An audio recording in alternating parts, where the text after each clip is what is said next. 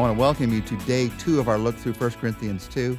We're going to focus on verses 6 to 9 today. And this week, this chapter, Paul is answering for us the question what does God's wisdom look like in the everyday life of a believer? Yesterday, we talked about the fact that it looks simple, it looks personal, it looks powerful as the Holy Spirit works through your life.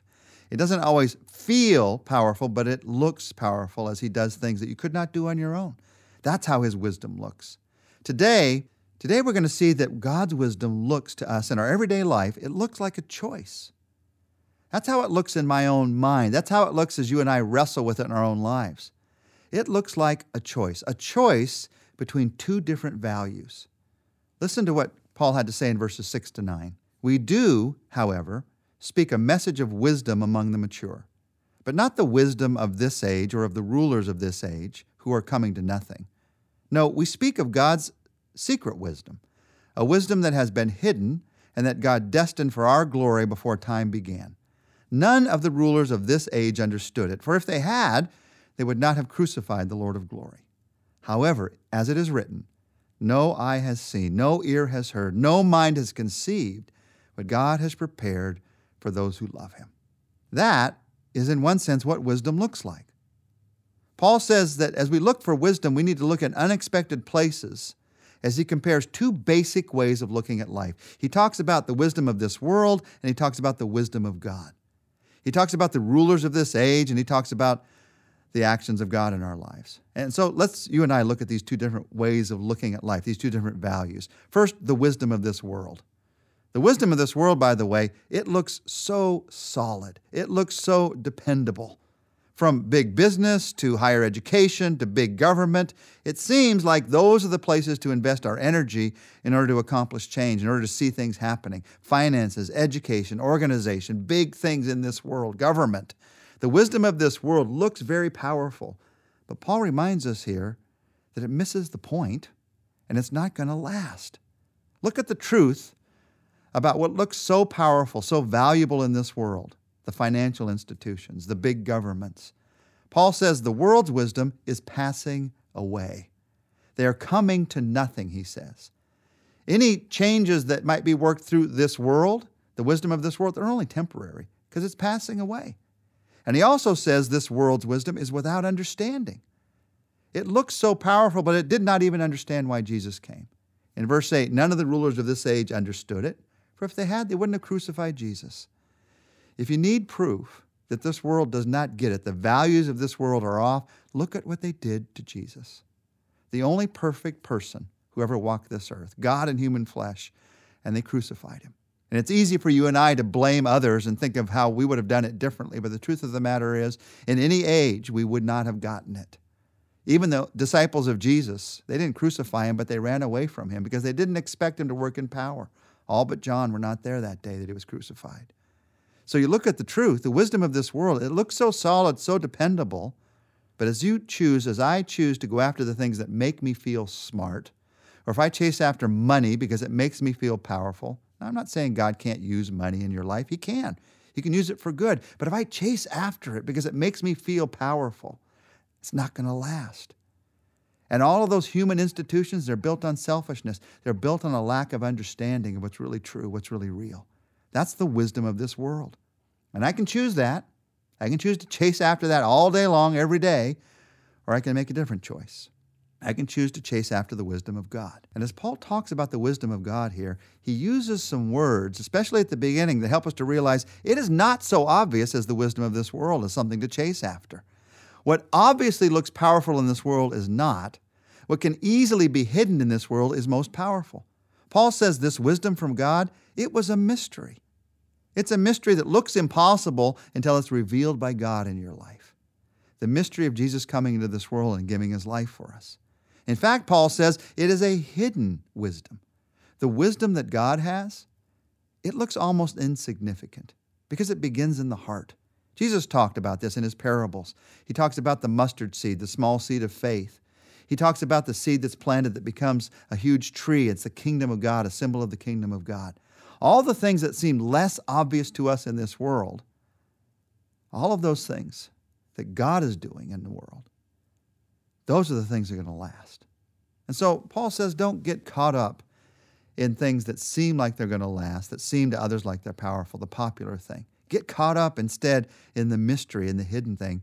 But he also uses another word as he talks about this wisdom from God. He says, Get caught up in what God has destined. God has destined this, he says, for our glory before time began. How does God's wisdom look? It looks like that's what's, that which is going to last. It looks permanent. Those things that look so impressive in this world, you know, you've seen them, the things that are advertised, the things that people buy, they just last for a short amount of time. They're here today, they're gone tomorrow. The wisdom of God, before time began, He planned that you would come to know Him through Jesus Christ. And after time in this world has ended, you're going to be spending eternity with Him in that relationship with Him. It's destined, He says. It looks old, but it is brand new. It is planned from the beginning, but it is fresh every day in our lives. That's what destiny is all about. It's something that's been from the very beginning, but it also is renewed in our lives every single day. That is the truth of God's wisdom. Now, Paul, as he talks about this wisdom from God and this choice we have to make, and what am I going to choose today? Because eh, if you're honest with yourself, there are some days when you chase after the things of this world you think if I could only become more popular with that crowd, if I only could get that person's approval, if I could only somehow make a little bit more money or could get some corner office or at least move one cubicle up in my office, if I could only get that title, if I could only do this, I'd feel better about myself. I feel better about life. I'd feel like God was more at work in my life. We can get so fooled by the values of this world. So, what keeps us from following that road? Because we're all tempted that way. Well, in verse 9, Paul tells us. He tells us that the quality of life that helps you to choose God's wisdom above the world's wisdom, God's values above the world's values, is the quality of hope. In verse 9, no eye has seen, no ear has heard, no mind has conceived what God has prepared for those who love him. You live with hope and you look forward to hope. Hope is beyond, he says, it's beyond our human vision. It's outside the range, he says, of our human ears. It is above the thoughts of our human hearts. It's hope that only God can give based on his word. It is the hope of eternity, yes, what's going to happen after you die, but that is not all he's talking about here. He's talking also about the hope of everyday life, the hope of God's presence in your life, the hope of knowing that no matter what happens, you are serving a God whose promises are going to come true in your life the hope of hanging on to your relationship with Him through any difficulty in your life. It is a hope that you can't see or hear or even put a mental finger on. Yet it is a hope that through the Spirit of God in your life, through the love of Jesus in your life, through the power of the Father in your life, it is a hope that you can know with assurance. It's a hope that's greater than your sight. It's a hope that's greater than your hearing. It's a hope that's greater than even your thoughts, more powerful than even those things. It is a kind of hope that builds a lasting foundation for your life. Eh, we've all heard this phrase, it's too good to be true. And sometimes we think that about hope. If we're wishing for something, something's not going to happen, it is too good to be true many times. But here Paul is saying it is too true to not see this hope that God has for us in everyday life, this hope that God has for you right now.